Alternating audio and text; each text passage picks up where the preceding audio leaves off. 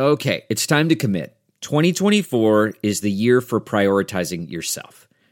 Begin your new smile journey with Byte, and you could start seeing results in just two to three weeks. Just order your at home impression kit today for only $14.95 at Byte.com. Byte clear liners are doctor directed and delivered to your door.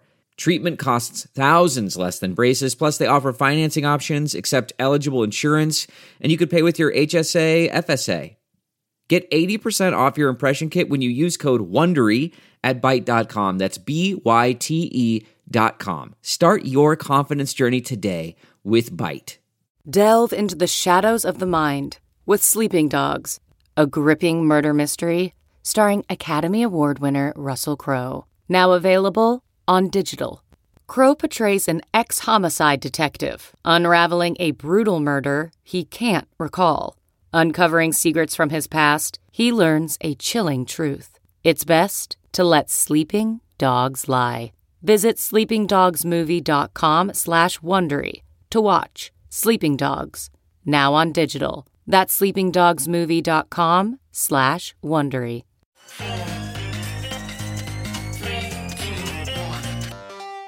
Welcome back to The Breakdown with me, NLW. It's a daily podcast on macro, Bitcoin, and the big picture power shifts remaking our world. The breakdown is sponsored by Nexo.io, Chainalysis, and FTX, and produced and distributed by Coindesk. What's going on, guys? It is Tuesday, August 16th, and today we are talking about an update about how crypto companies can access the Federal Reserve System.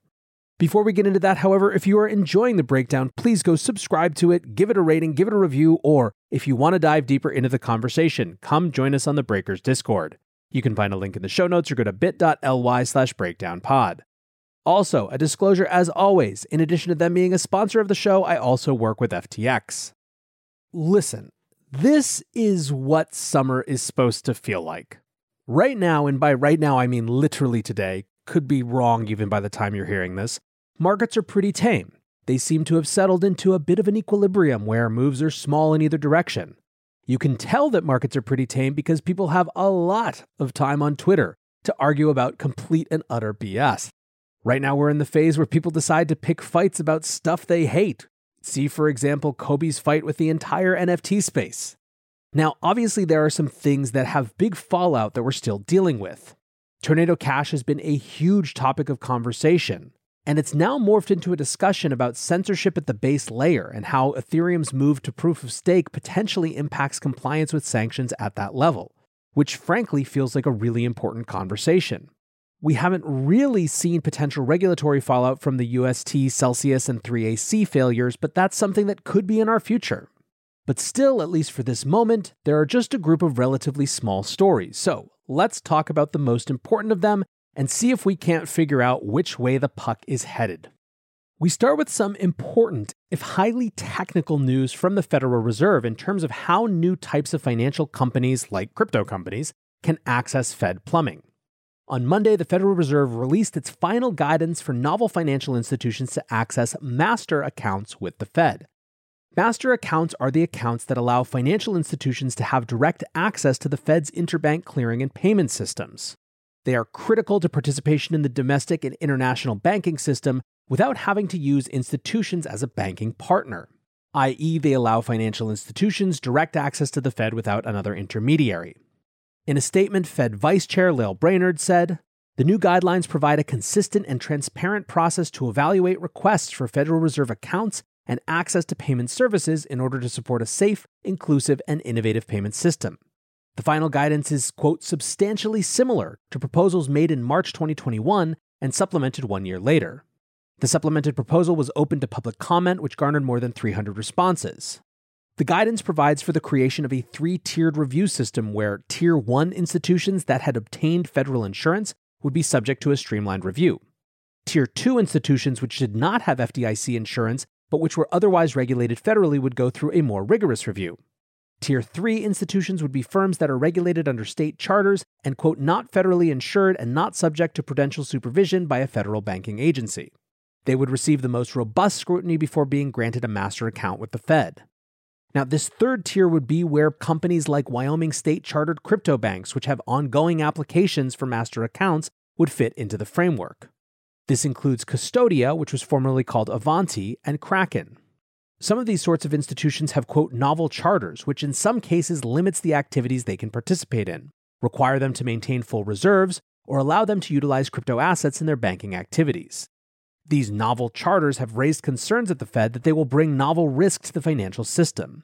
However, the refusal to grant access to institutions with novel charters, including fintech banks and crypto banks, has limited their ability to access the US financial system on a level playing field.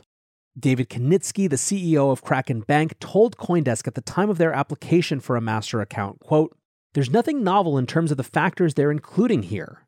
It's exactly the type of thing that the Federal Reserve is looking at in terms of risk to the reserve itself, risk to the payment system, and risk to the economy. Earlier this year, both Kraken and Custodia received routing numbers for master accounts, which is a key step in the process, but not necessarily an indication that their applications would be successful. Indeed, the process had drawn on so long that in June, Custodia sued the Fed. I covered this in a show called Crypto Fights Back about how crypto was availing itself of the legal system when regulatory processes were taking too long. Custodia raised allegations that the Fed had violated its mandatory one year deadline on deciding the bank's application, which was lodged first in October 2020. This issue was also raised by Wyoming Senator Cynthia Lummis during Fed Chair Jerome Powell's confirmation hearing before Congress in January. Powell said that the Fed wanted to be very careful, as granting master accounts to banks with novel charters would be, quote, hugely precedental, he cited concerns that hundreds of institutions would soon apply with implications for the quote, broader safety and soundness of the financial system. On the same day that Custodia sued the Fed, Cynthia Lummis and Kirsten Gillibrand announced their bipartisan crypto regulation bill called the Responsible Financial Innovation Act. The bill included a provision that would require the Fed to process applications, quote, on an equitable basis and in order of receipt. An aide to Lummis said on the provisions of the crypto bill, quote, Giving more regulated financial institutions access to the payment system reduces risk because it allows more visibility into who owes what. And if there's a systemic crisis, if a bank were to fail, there wouldn't be as many ripple effects in the economy. Now, of course, the naysayers think all of this is just creating more risk. Arthur Wilmarth, who's an emeritus law professor at George Washington University, said in June I'm very concerned about the idea that uninsured banks of any type would have access to Fed services and more broadly proliferate, because we've had very bad experiences with non federally insured banks in the past. I'm concerned they'll become more systemically important and would end up needing us to bail them out if it looked like they're going to fail. It continues to be hilarious to me how much the old world of academia and financial experts always seem to talk about crypto institutions needing bailouts, when we're basically the one industry at scale where the government hasn't had to step in and businesses and people can still actually fail. Regardless, folks in the know understand that this is an important, if admittedly inside baseball step. Jeff John Roberts, the crypto editor at Fortune magazine, says this is big, as a Fed master account is a big part of operating a bank. The Fed has been withholding approval from prudent law abiding crypto applicants for no apparent reason. Anyways, at the end of the day, this is a small but important step. The two most important parts of it to me seem to be first, giving novel institutions a path to direct access rather than just going through an intermediary. But beyond that, the big thing here is just the transparency. One of the big complaints from Custodia is just not having any idea what's going on or what they need to do. Now, a last note on this topic today is technically the deadline for the Federal Reserve to file a response to Custodia around its lawsuit, so I will keep an eye out for anything interesting on that front. In times like these, security of your assets should be your number one priority. If you want to offset risk as much as possible and still stay in crypto, you need a trusted partner by your side. Nexo is a security first company that manages risk by relying on mechanisms such as over collateralization, real time auditing, and insurance on custodial assets. Learn more about Nexo's reliable business model and start your crypto journey at nexo.io. That's N E X O.io. Eager to make more informed decisions around crypto? Chainalysis is here to help. Chainalysis demystifies cryptocurrency by providing industry leading compliance, market intelligence, and investigations support for all crypto assets. For organizations like Gemini, Crypto.com, and BlockFi, gain unparalleled visibility and maximize your potential with the leading blockchain data platform by visiting us now at chainalysis.com slash coindesk. The breakdown is sponsored by FTX US. FTX US is the safe, regulated way to buy and sell Bitcoin and other digital assets with up to 85% lower fees than competitors. There are no fixed minimum fees, no ACH transaction fees, and no withdrawal fees. One of the largest exchanges in the US, FTX US is also the only leading exchange that supports both Ethereum and Solana NFTs. When you trade NFTs on FTX, you pay no gas fees. Download the FTX app today and use referral code BREAKDOWN to support the show. Let's move now to a couple related, if slightly different topics. In the institutional crypto world, there are some new entanglements and some detanglements. Crypto venture firm Dragonfly has acquired Metastable Capital, which is one of the oldest crypto hedge funds, for an undisclosed amount. Metastable was founded in 2014 by, among others, Naval Ravikant. It had over $400 million in assets under management as of their Q2 filings and was an early investor into Ethereum, Avalanche, Cosmos, Starkware, Near, Zcash, Filecoin, Dfinity, Algorand, and more. Now, Dragonfly has been a fund on the rise. In April, they raised $650 million for their third crypto fund, and LPs included Tiger Global, KKR, Sequoia China, and many others. One of the interesting dynamics you're seeing during this crypto bear market has to do with long term money, in other words, venture capital, which is locked up for much longer than liquid hedge funds, being in a slightly stronger position relative to those liquid funds. Those liquid funds are looking nervously about a potential wave of upcoming redemptions, where investors withdraw their funds, reducing the total AUM and making it harder for those liquid funds to continue. That means, on the one hand, that some of those more liquid funds are trying to add venture arms. Dragonfly, for its part, has both ventures and liquid, two very different approaches for different investment strategies. On top of this, though, pretty much all funds in the crypto space are thinking about how to position themselves for just a very different type of investment environment than previous venture capital. One of the common threads you're seeing is a lot more emphasis on hiring coders and technical researchers. Dragonfly says in their post announcing the acquisition, quote, Crypto is driven forward by technological breakthroughs. An investment approach that doesn't understand the underlying technology is always going to be shallow. That's why much of our team is composed of technologists, hackers, and researchers. Now, you've seen this from a ton of firms, and it's a fairly big shift. There was another piece of news today that made this point well. Jump Crypto, which is the crypto arm of the massive Jump Trading Group, has been building in crypto for a while now. They were a driving force behind Wormhole, which was a cross blockchain bridge that was exploited earlier this year, leading to Jump spending $320 million or so to cover losses. Clearly, then they have the battle scars of this space. They just announced today that they're building a new validator client for Solana. The project is called Firedancer. Jump Crypto president Kanav Kariya, who by the way started as an intern, wrote, First attempt at a second independent client implementation outside the ETH world, as far as I know. Years of working in the Solana community has only deepened our conviction in the project, and we're pumped to get our hands dirty and double down. So, this is basically software to help secure the blockchain, but they're also working to propose a number of, quote, significant upgrades to Solana's open source core software. Anyway, the point relative to this show is that this is increasingly normal behavior for investment firms. Whereas Web 2 investors always used to talk about how much value they could add in terms of connections or advice, this is a different paradigm where investors are actually building tools that make protocols more useful and, theoretically, then more valuable. However, as I mentioned, in addition to new alignments like Dragonfly and Metastable, there are some breakups happening as well. Last year, Galaxy Digital started to work towards an acquisition of crypto custodian BitGo, but it hasn't gone so well. Frank Chaparro from The Block wrote a few years ago Galaxy's acquisition of BitGo, which was touted as the largest crypto deal of its kind at $1 billion last year, still hasn't closed after 16 months. If the deal falls through, Galaxy will have to pay BitGo $100 million. Deal was originally expected to close during Q4 of last year, but looks like Galaxy's plans to list its shares domestically are being held up by the SEC, which is in turn impeding this deal. Frank wrote that on August 7th. This week, on Monday, BitGo announced that it is planning to sue Galaxy for backing out of this $1.2 billion merger. It's seeking $100 million in damages and in a press release said that Galaxy was refusing to pay this breakup fee. The law firm representing BitGo said an attempt by Mike Novogratz and Galaxy Digital to blame the termination on BitGo is absurd. Either Galaxy owes BitGo a $100 million termination fee as promised, or it has been acting in bad faith and faces damages of that much or more. A spokesperson for Galaxy said that the company believes, quote, BitGo's claims are without merit. BitGo did not provide certain BitGo financial statements needed by Galaxy for its SEC filing. Galaxy's board of directors then made the decision to exercise its contractual right to terminate. Now, we still don't have a ton of details, but it shows that deals are never done until they're actually done. Staying on this theme of institutions, despite a down market, the big guys keep nudging in. Steve Cohen, the billionaire behind hedge fund Point72 Asset Management, is setting up a crypto specific asset management firm. The hedge fund manager has been investing in crypto privately since 2018.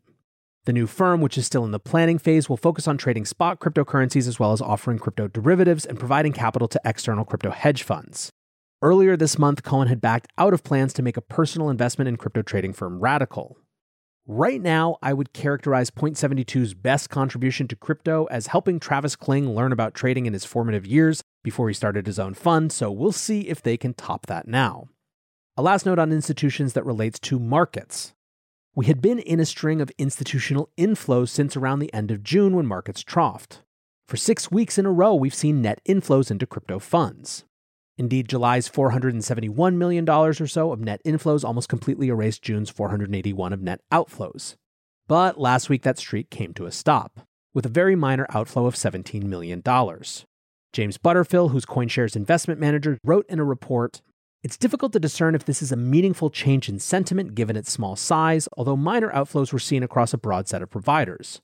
It also comes at a time of low trading volume and a recovery in prices, suggesting there could be an element of minor profit taking.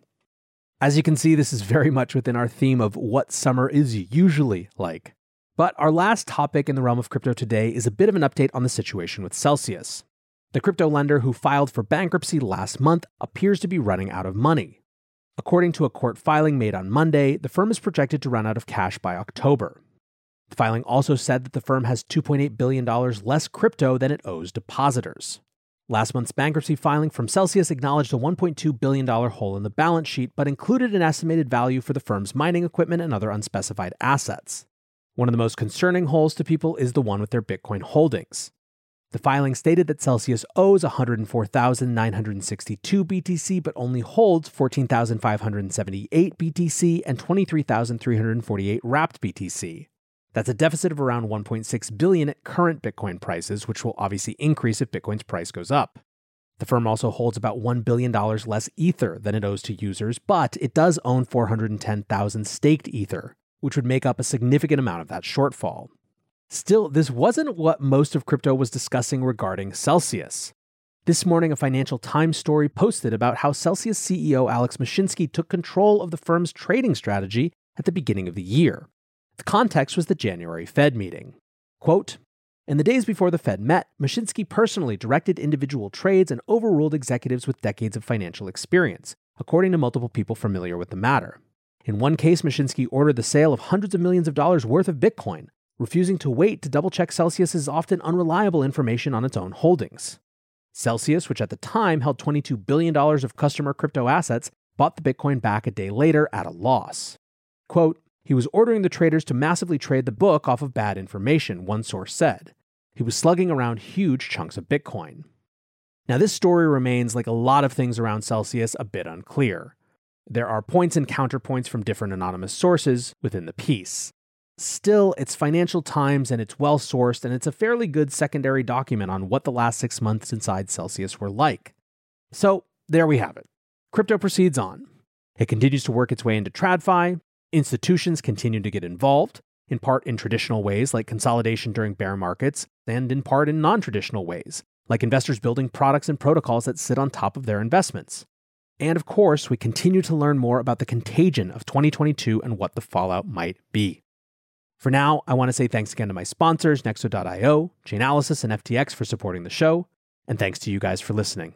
Until tomorrow, be safe and take care of each other. Peace. One, two, three four. Those are numbers. But you already knew that. If you want to know what number you're going to pay each month for your car, use Kelley Blue Book My Wallet on Auto Trader. They're really good at numbers. Auto Trader.